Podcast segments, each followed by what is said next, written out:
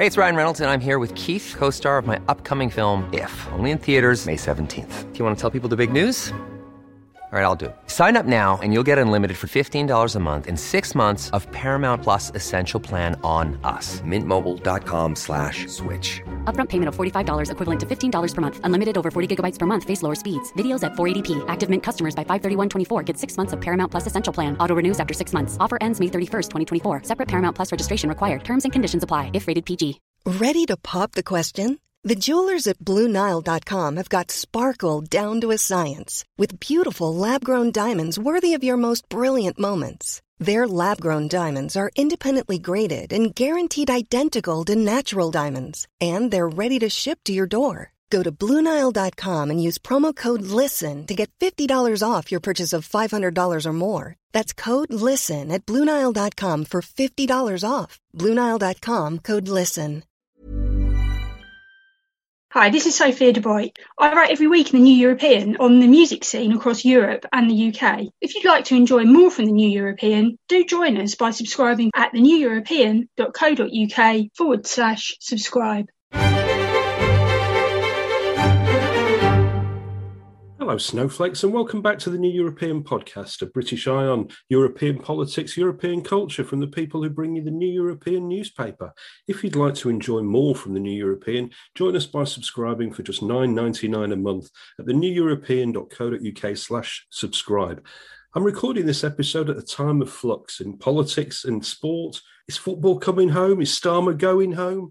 Is Andy Murray still, as he is at the time of recording, a great British hero? Or is he lost by the time you're hearing this and therefore he's being slagged off on social media as a miserable Scot who wants to break up the union? What happened in Batley and Spen?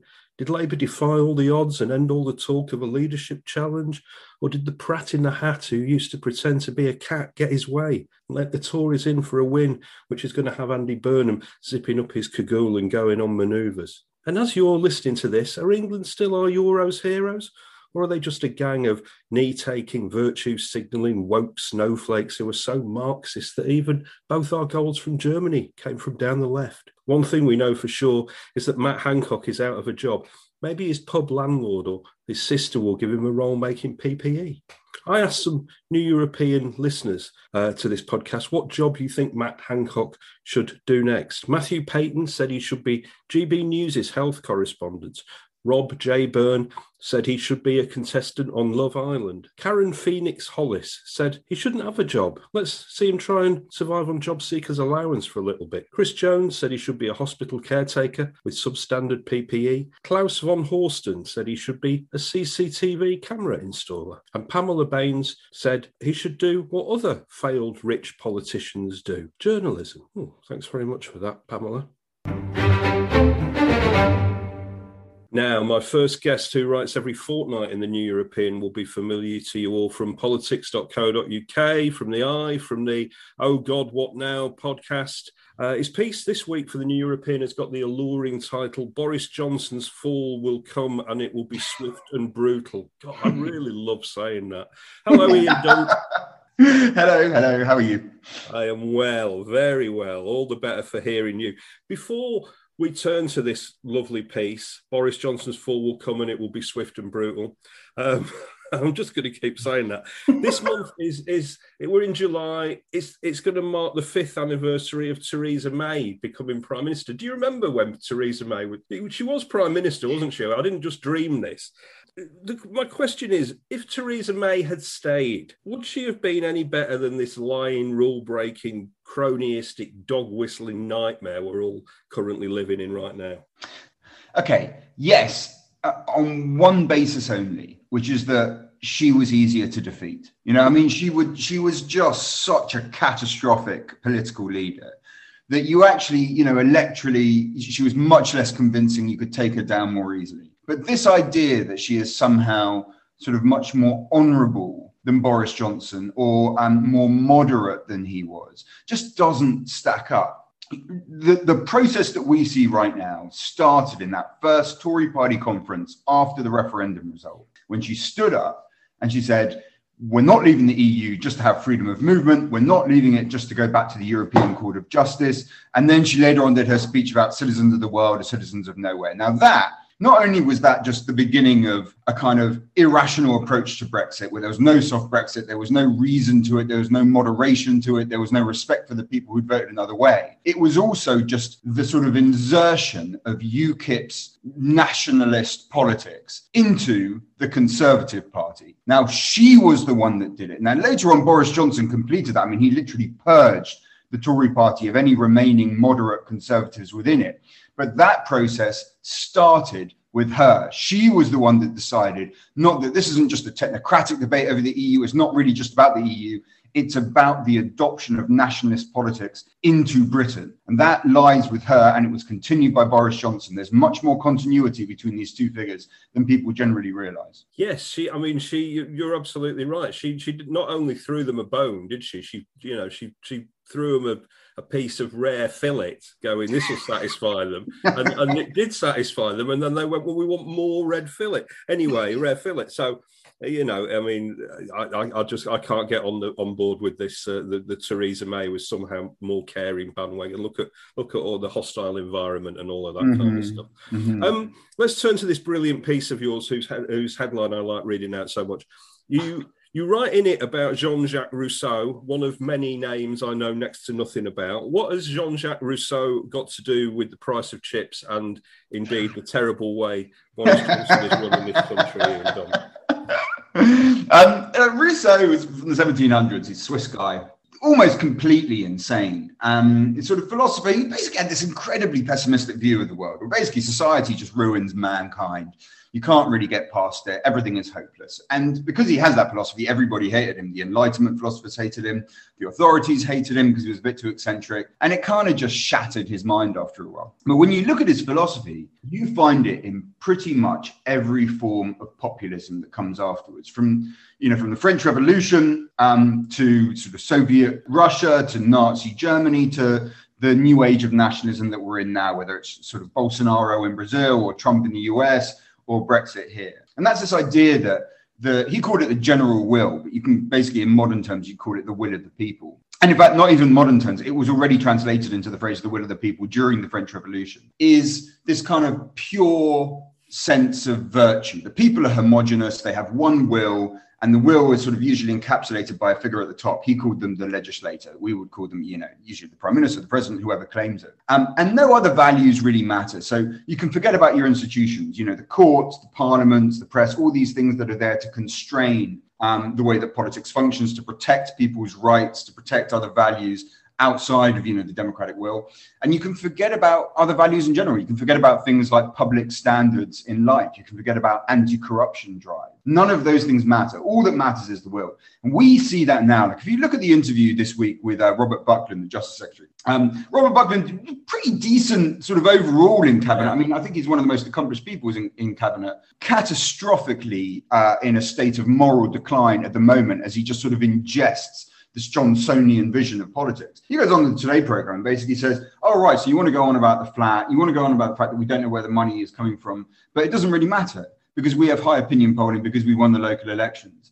And that, when you trace it back, goes all the way back to Rousseau. All that matters you know, is you've got that sense that there's public support. And as long as that's established, all the other values can go into terminal decline. And that right now is, is the period we're living in. It's not Rousseau's fault, but you can trace it back to that guy 300 years ago. It's uh, what an extraordinary state of affairs. It, really is. I mean, you, you talk about the government having to like culture war fires in, in order to to kind of you know keep people on their side or keep people keep this kind of oppositional politics whether you know there is one kind of will of the people and the will of the people is against wokeism. I don't know i can't really decide whether this government is totally rudderless without dominic cummings and even you know the likes of michael gove seemingly put into a, a box or or or whether it's a kind of a well-oiled and dangerous machine. How do you see it?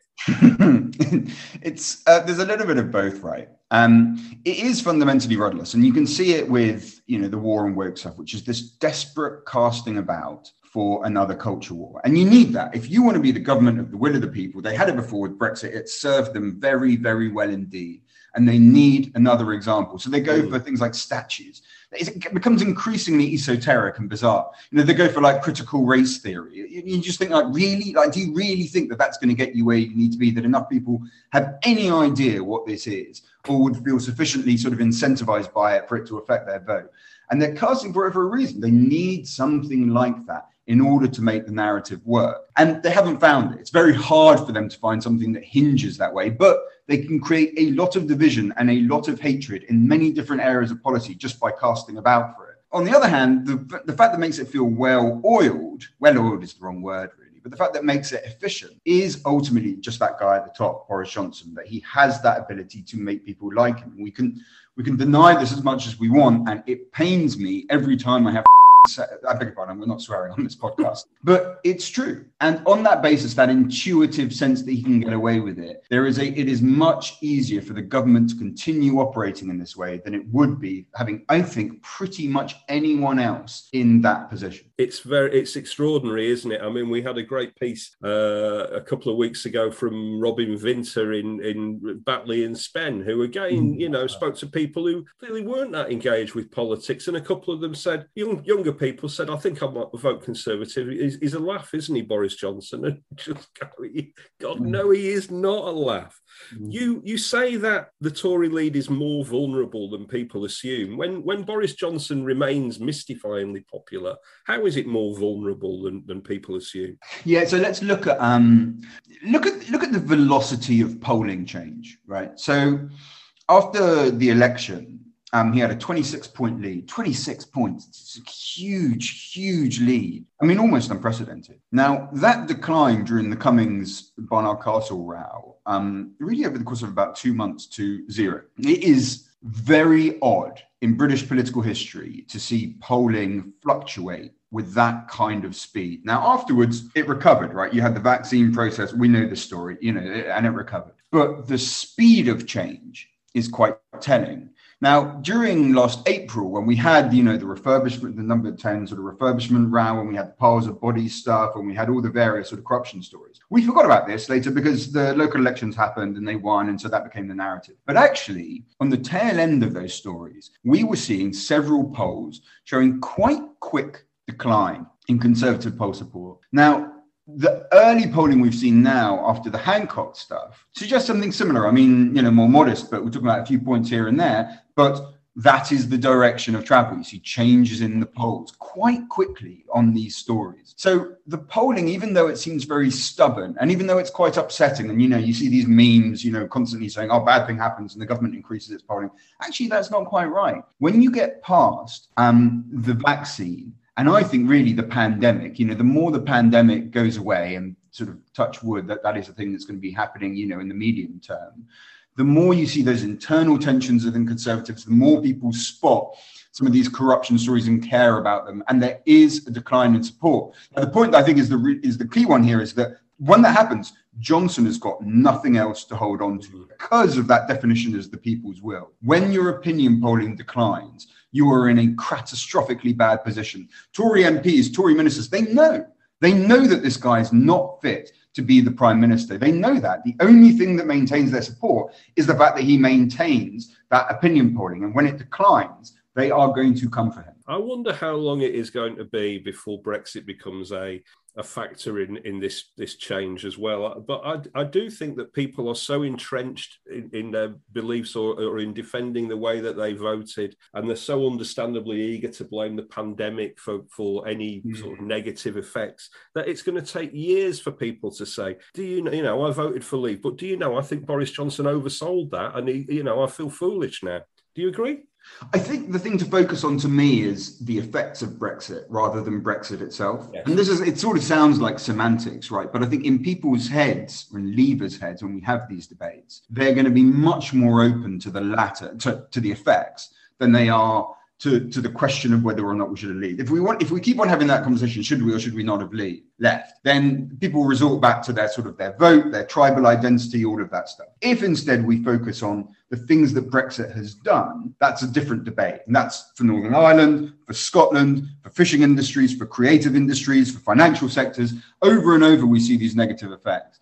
And these will be coming, remember, these will be really hitting us in a period where we're seeing the scars of the pandemic. You know, once the government support ends, and really when we're talking about Freedom Day, another way of looking at Freedom Day in July is that's when the government support stops. And yet many people will still be not wanting to go into work. They won't be going to going to the office where they'll be using a sandwich shop. They won't be going out to buy things. We will then see that economic damage combined with the Brexit economic damage. And that will hurt the government. And I think the, the more that we sort of talk about that as was Brexit right or wrong, I think is a hindrance to us. When we just focus on look at how they've cocked this up, look at the mess that they've made of us here, that seems to me to be a, a really powerful argument to use against them. Yes, I, I, I agree. Um, and finally, before we let you go, we, I mean, we're recording this at, at, in a time of flux, as I said in the intro. We're, we're recording it on a Thursday morning. We don't know either the result of the Batley and Spen by election or the result of the Euros quarterfinals. But if Labour have lost in uh, in in Batley and Spen, is it a case of Starmer's going home? And if so, who is who is going to replace Keir Starmer? I think no, it isn't because the answer to your second question is so difficult. I mean, who you know, you look around, you think, what Angela Rayner, Lisa Nandy. I mean, it's. Andy Burnham's not even an MP, is he? Andy Burnham's not even an MP, and, and I reject the idea that he would be in so much better place, you know, than Keir Starmer was. If you remember when Andy Burnham was actually in Westminster, he was just this kind of faceless android, really. Mm. He's got this kind of charisma, this oomph. To, and by the way, I, I like him. Now, we did an interview with him recently. I, I find him incredibly sort of charismatic and funny and human. But that's not what he was like when he was in Westminster. The Westminster system, as he himself says, turned him into this android. He's like that now because he's got the right job for him, representing an area that he cares about. That's why that's happened. I think the idea of him being able to turn everything around is different. I don't see the person, and in fact, clearly the left of the party, the sort of Corbyn nostalgists, don't see them either, or else they would be pushing for that person right now who could actually turn this around. The question is not who is the leader. The question is why is Labour choosing at the moment to seemingly have no opinion on any matter? Like there are strong opinions to be had on the economy. There are strong opinions to be had on liberal issues, which actually do not fall into the neat dividing lines of the Tory culture war, but can appeal. I mean, I'm, I'm, you know, when you look at the you look at the polling, for instance, on whether people think that we should talk about our colonial history in school curriculums, you will find that people in red wall seats have very similar opinions to the supposed metropolitan elites, you know, in, in Manchester and, and London and all the rest. There is a way of having a actual positive view of giving people something to vote for, to fight for, while still dodging the obvious culture war attacks that the, the Tories are delivering to you, rather than having this sort of endless crouching defensiveness, which seems to be the posture of the party at the moment. And it's that debate, rather than who happens to be at the top, I think is the really important one in Labour right now. That is something we're going to be keeping a close eye on. Uh, thank you so much, Ian Dunt. It's been great having you. I hope we'll speak again soon. You can read his brilliant piece titled, once again, I'm going to say it Boris Johnson's Fall Will Come and it will be swift and brutal. swift and brilliant. Oh, bring it on. Inject it in my veins. That appears in this week's uh, issue of the New European. If you'd like to enjoy more from the New European, do join us by subscribing for just £9.99 per month at the neweuropean.co.uk slash subscribe. Ian Dunt, he's so good. Now, more of your new jobs from Matt Hancock. Down with elitism says Matt Hancock put lots of bodies in the ground, so he might as well do it officially as a gravedigger. I like your logic there, down with elitism. I don't know whether down with elitism means down with elitism or does it mean you're down with elitism? I'm down with it. I don't know. Anyway, Jack Dixon says Matt Hancock's next job could be in cyber. He just doesn't know it yet. A reference there to that government campaign which told creative types to just give it all up and get a job inputting data. Do you remember that? Uh, JCS says Matt Hancock should be an overnight security guard. Uh, little to get wrong, plenty of time to reflect, and his looks are perfect for a uniform with a peak cap. Pete Ferg says whatever Chris Grayling is botching at the moment, he must need a deputy made for Matt Hancock. Sam Webster says Matt Hancock should become a fluffer, and Nicola Samford finally says since adulterous cheats seem to be welcome in this position, Matt Hancock should be the next prime minister. I, I can't get you used to saying Matt Hancock without saying Hat Mancock, but there you go. Uh, now, let's turn away from politics for a bit because the New European is also about the culture of Europe. And I want to reflect that more in this podcast as we uh, go ahead. Jason Solomons is our lead writer on film at the New European. This week, we have his list of the 50 greatest European movies ever made. It's a superbly chosen, brilliantly written selection. Please buy the newspaper and, and read it. But it's also a selection uh, which, as it says in the paper, is going to surprise and provoke. And it's not just because it doesn't have Carry On Abroad and National Lampoon's European Vacation in it. Hi there, Alastair Campbell here, editor at large the New European. Write a weekly column covering politics, Europe, Scotland, Ireland, mental health, sport, lots and lots and lots and lots of stuff. And if you'd like to enjoy more from the European, please join us. Subscribe at theneweuropean.co.uk forward slash subscribe. So, welcome to the podcast, Jason Solomons. We've not had you before. This is great. That was a pleasure to be here, Steve. Thanks for having me. Um, it is a great list. It is going to surprise and provoke, as it says. Um, first of all, before we start talking about the list, do you remember what the first sort of European movie was that you you ever saw, or or one that particularly stuck out for you as a young person and made you want to investigate European cinema more? Definitely, I saw Jules Jim a, black and white uh, Jules Jim. I saw that and I fell in love with the the, the woman at the center of it, Jeanne Moreau. Uh, and I just thought she was amazing. I think I must have been 12, 13. And that was the one I thought this is very sophisticated. Look at them all driving their riding their bikes along and all that sort of sunset. And it was that one that was that, that, that got it for me. It seems sort of sexually provocative and a bit wanton. And I thought, God, these French people have it good, don't they? I'd never really seen anything that was about that. That wasn't like an action packed and didn't really have a particular story of anything, and yet was about the relationship between these people. Uh, and I just thought her sort of uh, her hair in the wind was it, it sort of captured a sort of dappled sunlit existence that was so exotic to me. Uh, and then I, they, they, used to do these series on, I think it was BBC Two did a season, and it was Louis Malle's season. Uh, and I, and I saw her again in another of his Les Amants, the lovers, and I just thought she was she was brilliant. So it was it was her, strangely enough, not not not not Bardot, not anyone like that, that really uh, turned me on to, to French cinema and therefore European cinema. But yeah, definitely Jules Jim. Yeah, well, it was definitely a French uh, film that, that got me into all this kind of stuff, and uh, uh, uh there was good hair involved in that as well. We'll talk about that one in a minute. Oh yeah, let's let's get onto your list because I, you know, I don't want to do too many spoilers because I want people to read the piece. But a lot of the, the usual suspects are not in it. Um, in fact, I was looking at the sight and sound list, which is a, a critic compiled list, isn't it? You might even have been involved in it. I have a couple of times, yeah. The hundred greatest films that they they have done in in 2021. That's obviously the 100 greatest films made everywhere. There are four European films in the top 10 if we count uh, Russia in Europe. Uh, and if all four of those aren't in your, your top 50, there's the rules of the game, Renoir, there's, there's eight and a half by Fellini. People will be familiar with those. Elsewhere on the list, there are movies by, you know, Jean Vigo, Antonioni, uh, Bergman, uh, De Sica. Do you pronounce his name? De Sica? Vittorio De Sica, yeah, the yeah, bicycle yeah. thieves will Which be the aren't on your list. Um, why why are they not on your list? Well, I mean. Lot. Fellini is on my list, yeah. uh, and uh, not De Sica, but uh, Italian neo-realism is on the list, and Antonioni um, is on the list with La Notte. I, I, I restricted it very quickly to just doing one by famous auteur. Otherwise, we'd have to have like four Godard, two Truffaut, three Fellini, and it would just it would just never stop, and we wouldn't get a look in on the on the spread of it. So yes, these are maestros of film that have dominated the world film landscape and sort of carried the message of European filmmaking around the world.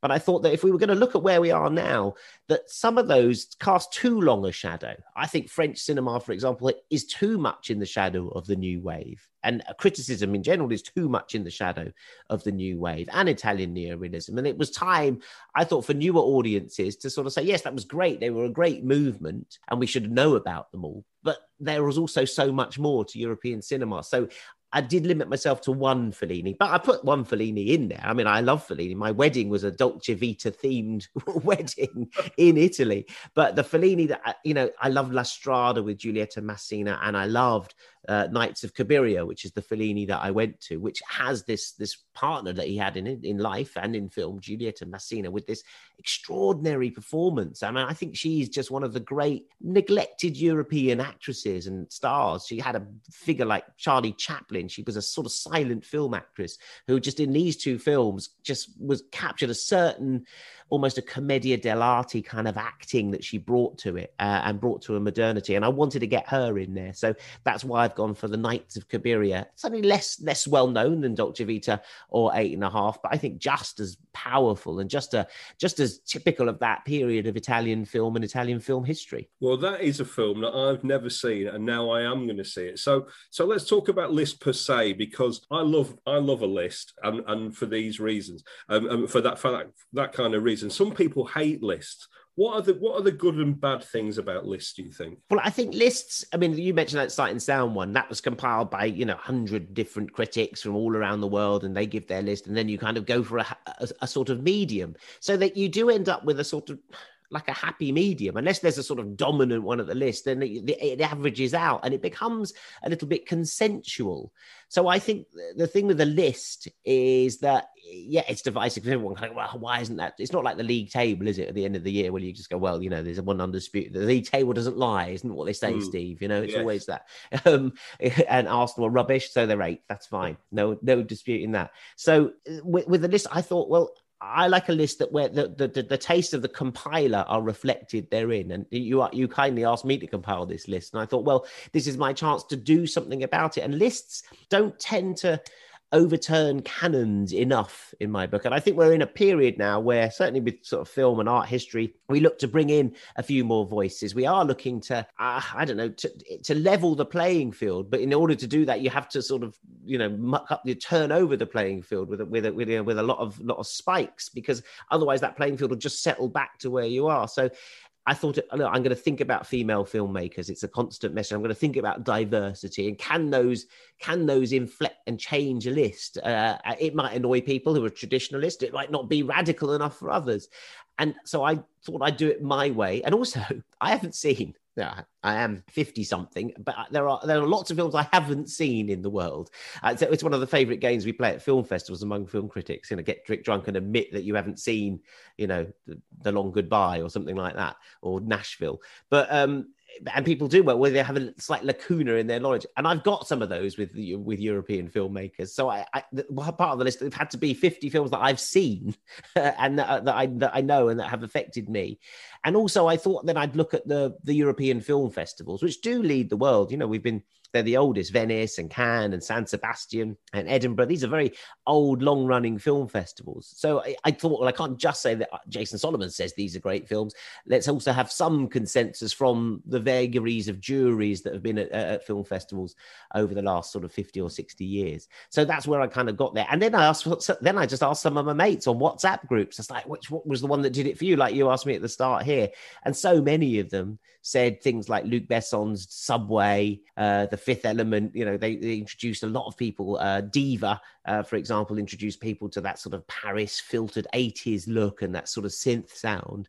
Uh, and I thought, you know, I've got I've got to put those in. They were so influential for so many for generations of uh, uh, of young cinema goers. So I didn't want to to get away from the fact that our readers would have been like you and me, remember that sort of first jolt of of exoticism, that sort of first pungent inhalation of a gauloise that will turn you on to European cinema. By the way, if anyone here is, is listening to this and has not seen The Long Goodbye or Nashville, uh, the Robert Altman Long Goodbye, please please go and uh, and go and rectify that immediately. That's that's one of my favourite films. Some Isn't days it? it's my favourite film. Yes, uh, I'm, I'm with you on that. There's a season at uh, BFI South Bank yes, films is. right now. Yeah. Yes, there is. Um, let's talk about some movies that are on the list. You mentioned Diva there, which is on the list. Um, without talking about the very top, what are a couple of individual movies that people might not know about that will surprise people that are on there? Yeah, that's good because I did want to, you know, I, I, wanted to kind of people say, how can you not have, you know, such and such because it's such a sort of famous uh, film, and I knew that would uh, annoy people a bit, but I did want to kind of come up with some familiar ones. So I'm hoping there are sort of, you know, ten that you go, oh yeah, of course that's on there, I've heard of that, and then there's all those ones where you kind of go, oh, I've heard of that, but I actually haven't ever seen it, maybe I'll get round to to seeing it. And I wanted ones that hopefully you've never heard of. Uh, so uh, the ones that perhaps people have never heard of uh, is is a Russian filmmaker called and- Andrei Zvyagintsev, who I think is one of the great masters of all time.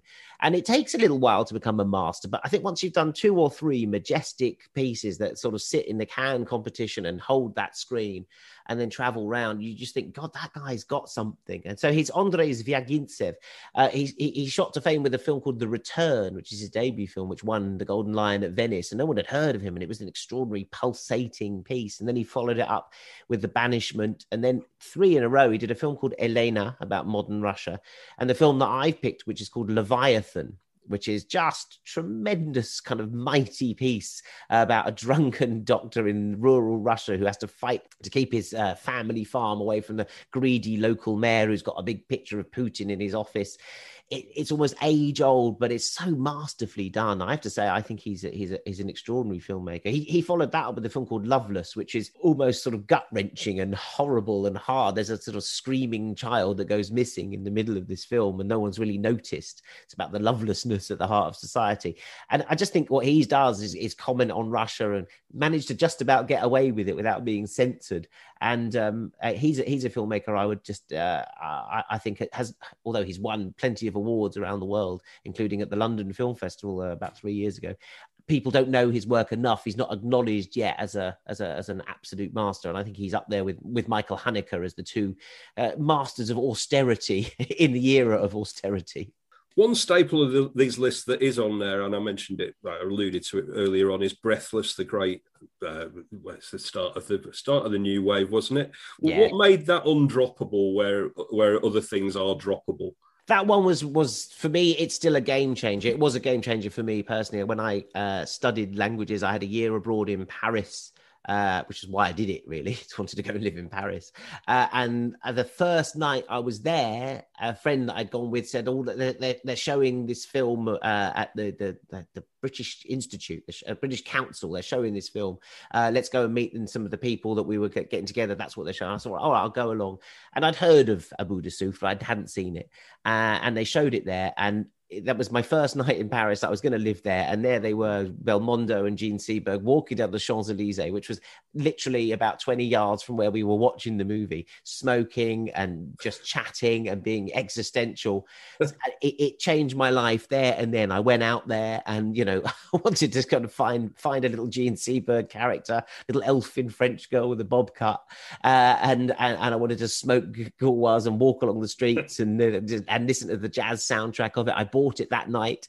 Uh, I think it's a game changer. I'd also never see, apart from all those sort of superficials, I don't think I'd ever seen a film that just did all of those jump cuts and play yeah. with reality and just and just talk and talk and talk. That was sometimes amusing, sometimes completely impossible, sometimes uh, densely philosophical, sometimes it was sexy, sometimes it was off-puttingly cruel and I, I, I think that you look at it and you think, oh God, that's why things are in black and white. That's why French fashion leads the way. That's it, it seems to be the founding of modern cinema to me. That moment for me uh, it, it is undroppable. I don't think you have cinema of the last fifty years without that moment, without A Bout de Souffle. And I, every time you return to it, you you see something new in it, and you see something that's still being used today, either from a technique or from a theme. So I, I think it is undroppable. And something else that is absolutely absolutely jaw dropping. And, and without naming it, it's your choice. Um, uh, uh, number one, what is? I'm gonna let's not name it. Let's le- let people read the article. But what is it about your number one pick that made you choose that as your as your favourite? Well, I, I, wanted to get films that encapsulate the European experience. Yes. So they don't just be made in Europe. They have to sort of reflect what's going on in Europe. And that could be politically or geographically in some way. And there's no doubt when I looked at the list that, that war is something that unites most European films. And if not, it's if not about war, it, it's race in some way. And the mix of races and the mix of the what we're dealing with in post-colonialism, the legacy of that here in Europe still going on. And whether it's about uh, Islam or whether it's about uh, anti-Semitism or whether it's about uh, the old Catholicisms uh, of France and Italy and Spain. These are the are, are, real social issues. So the film that I picked at the top is about crime, which I think is you know one of those great uh, European exports that we we exported to the states, and I think they they probably took it over. But you know we've always done it, and it's about uh, layers of crime and making your way in a society that always judges you. Uh, this one, it's a prison movie, which I think is always a great microcosm for what's going on outside and how to survive in there, and then how to come out on top. And I think this film sort of posits that there's a new a new power coming to Europe, uh, and one that you know is is proudly European as well as it has its feet in in its its origins in maybe North Africa or in the Arab world. So that's why I picked this movie, and also it's told with a complete art house Hollywood style, which I think uh, when Europe European cinema acknowledges its own European uh, uniqueness, but then imports all the great stuff that Hollywood has given to movies, then we're talking. You know, I love a Hollywood movie at its best, but I love a European art house movie at its best. And so my number one combines all of those in a cocktail of of of style and crime and immigrant ambition. So that's why I've gone for that film at number one by a filmmaker. I think it was also uh, one of the one of the very best that Europe's got to offer you'll need to read the piece to work out what that is but i urge you to do that. I mean jason it's i, I know we're going to have to let you go. It's it has been an awful 18 months for cinema as it as it has been for for, for everything else. Um what have people missed uh, that has been good that has crept out you know been released on on you know straight or straight to streaming or, or whatever during that period? And and then you're off to cannes in a, in a few days. What is there to look forward to at cannes Oh, that's a good question. Well, looking forward to Cannes is is getting there. I think I've still got to take some tests before I get there. They're not general knowledge tests either, Steve. I've got to like actual physical swabbing. So there's that to get there. Look, what it's a different Cannes to usual. It's a little bit of a backlog of Cannes. So normally Cannes sets the agenda and the films that I'll be covering in the New European over the year. Most of them I'll have first seen in Cannes and been alerted to them in Cannes and got on them so that I can then report on them. And so there's been that backlog. So we we we don't really know what's you know people have sat on these stories for quite a long time. But I am looking forward to seeing uh, you know story. There's a new film by Leos Carax who was unlucky not to be in the list with uh, Les Amants du Pont Neuf a film that I absolutely love oh, with Juliette Binoche, and that could have been on the list. And I struggle with getting that one, but he's got a new film uh, out there in Cannes, and always looking forward to seeing that. There's a Joanna Hogg's the film, The Souvenir Part Two, which I love the first one of hers, a, a UK filmmaker who's definitely got a European style. People compare her to Eric Rohmer, so her follow up to that Souvenir Part Two is playing, and I'm I'm really anxious to see what she's done with that with Tilda Swinton uh, in there. Uh, so Cannes is definitely it hasn't got the big Hollywood um, element this year. I think the Americans are not coming, so they they, they thought they they wouldn't put all those in. But I'm intrigued to see how they'll do a red carpet, that famous Montée des Marches going up the red steps. It's a sort of iconic uh, passage for any film uh, over its career and certainly in, in, in, the European film calendar. But I don't know how they're going to do that this year. And I don't know how, I don't even know if I'm allowed to kiss people. One of the main reasons I go to Cannes, Steve, is to do the, to faire la bise, to give kind of two kisses, maybe three if I'm lucky, to anyone I meet. I don't think that's allowed yet in France. I think it's still, still not being done, even in masks. So uh, that, that intrigues me. And as for films that perhaps people will have missed, uh, over the period. Um, I did a big piece for us on a film called The Truffle Hunters. Yes. Um, that was going to be part of the, you know, the documentary, you know, running for all the awards, uh, but it never came out. They kept they kept burying it and saying, "Look, I want to see it on the big screen." Uh, it is out next week, July the 9th in the UK. Finally, uh, I wrote about it quite a few months ago, and for me, it's just the, the, the most delicious documentary of the year about these dogs that look for truffles and their masters in the forest, the fairy tale forests of Alba in northern Italy Italy, uh, and the way that this multi, I say it's a billion dollar industry comes out of these tiny little mushrooms that come out of the ground in secret spots that only certain families are allowed to pick because there's an omerta and a mafia around it. And then there's a guy that sells them in the marketplace and just deliciously shaves his truffle onto his pasta and imbibes the Nebbiolo wine from around there too. And it, it, it's just, you know, it's, if you can't get away this summer, watching the Truffle Hunters will do it for you. It's a, it's a magical film. And I'm, you know, really hope that people uh, catch up with that one. Great. Well, we can, uh, we can all enjoy that one. I hope you get to uh, enjoy stuff at Cannes as well. Jason Solomons, what a pleasure. We'll speak soon. Yeah, thanks, Steve. Enjoy the list, and uh, I'll be reporting uh, back from Cannes for you. Marvelous.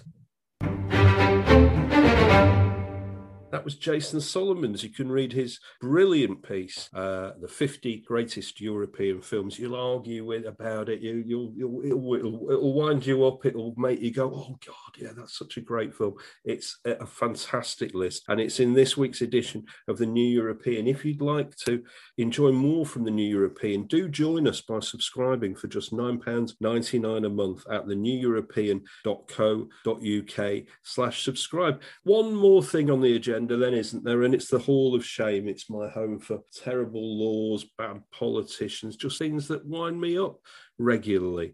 Uh, Lord Moylan is in the Hall of Shame. Why is Lord Moylan in the Hall of Shame, the Conservative peer? Well, in the aftermath of England's 2 0 win against Germany in the Euros. This is what the German ambassador to the UK, Andreas Michaelis, tweeted. He tweeted this Congratulations, England. Much deserved victory. Wishing you all the best in this tournament. The great competition between England and Germany will continue. And Lord Moylan, this is what the Conservative peer, Lord Moylan, worked closely with Boris Johnson down the years. He was his uh, HS2 czar, I believe. He was certainly his airport czar. This is what Lord Moylan tweeted. Poor Germans. This wasn't the Brexit narrative fed them by their press, was it?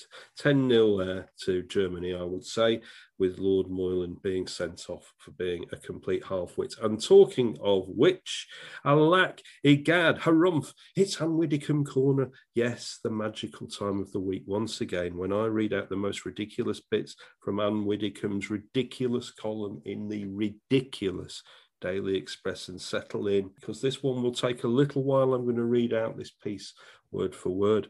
Were there an award for the most useless instruction booklet ever produced, I would be nominating the one for the new Miele dishwasher. In its problem solving guide, it states that if clouding has occurred on glassware, the rinse aid dose should be increased.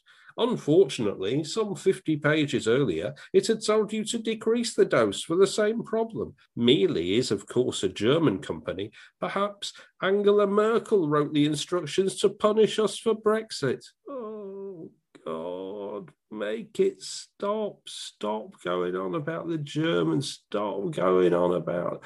Oh, God. Anyway. But leading the Hall of Shame this week are the roaming charge deniers. And British mobile phone users are about to discover what Matt Hancock has already learned roaming can be costly. If UK tourists are ever allowed back into mainland Europe without the quarantine demanded by Angela Merkel and Widdecombe's mate, they might be as reluctant as Matt Hancock now is to ring home. And that's because mobile phone roaming charges are being reintroduced on the EE network, and rivals are lowering the amount of data that British people can use in the EU without paying extra. It's a story, this, that's causing even redder faces than normal in Brexiteer circles because they were so confident, weren't they, that Britain would be able to retain a benefit of EU membership that was first introduced in December 2016, despite the fact that we'd voted to give up the many benefits of EU membership six months earlier than 2016. And in April 2016, Vote Leave's chairman Matthew Elliott claimed that even suggesting that roaming charges might come back after Brexit was doing down consumer rights to try and win the referendum. There is no evidence, he said, to suggest that roaming charges will go up if we vote leave. And Boris Johnson said they wouldn't go up either. He said there are plenty of other parts of the world where the free market and competition has been driving down the cost of mobile roaming charges without the need for a vast bureaucracy. And then the Brexit cheerleaders were emboldened by this. So they went to work.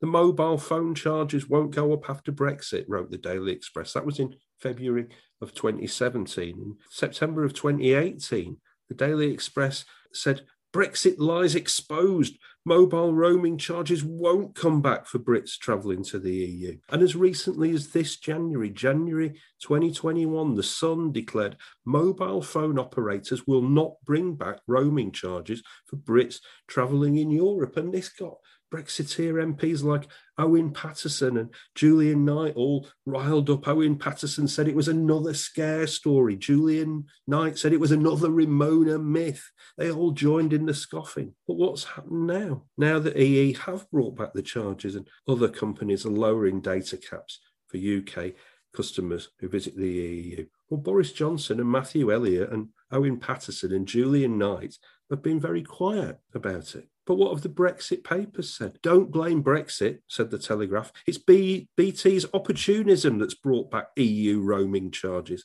Another uh, uh, rant against capitalism there from the Pinko Daily Telegraph. But it's not fair to say don't blame Brexit because Brexit is entirely to blame for this. Roaming charges aren't allowed in the EU under the roam as if you're at home policy. They are now allowed here, and companies are bringing them in just like we said they would. The government's doing nothing to stop them. As Johnny Rotten once said, have you ever had the feeling you've been cheated? That was the New European podcast with Steve Anglesey. Thank you to Ian Dunt. Thank you to Jason Solomons. Thank you to you for listening. Please remember to leave a positive review for this podcast on your podcatcher of choice. They really do mean a lot to us. Positive reviews, that is, not podcatchers of choice. If you'd like to enjoy more from the New European, do join us by subscribing for $9.99 per month at theneweuropean.co.uk slash subscribe. You can join our Facebook readers group. You can follow the New European on Twitter at the New European. You can follow me on Twitter at Sanglesey, S A N G L E S E Y. Until the next time we meet, so long, snowflakes.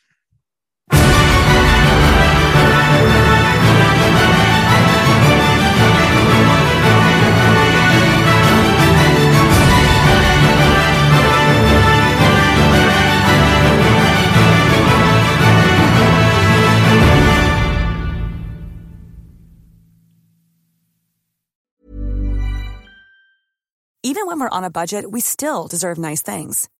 Quince is a place to scoop up stunning high end goods for 50 to 80% less than similar brands. They have buttery soft cashmere sweaters starting at $50, luxurious Italian leather bags, and so much more. Plus, Quince only works with factories that use safe, ethical, and responsible manufacturing. Get the high-end goods you'll love without the high price tag with Quince. Go to quince.com/style for free shipping and 365-day returns. Even when we're on a budget, we still deserve nice things. Quince is a place to scoop up stunning high-end goods for 50 to 80% less than similar brands. They have buttery soft cashmere sweaters starting at $50, luxurious Italian leather bags, and so much more. Plus, Quince only works with factories that use safe, ethical, and responsible manufacturing. Get the high-end goods you'll love without the high price tag with Quince.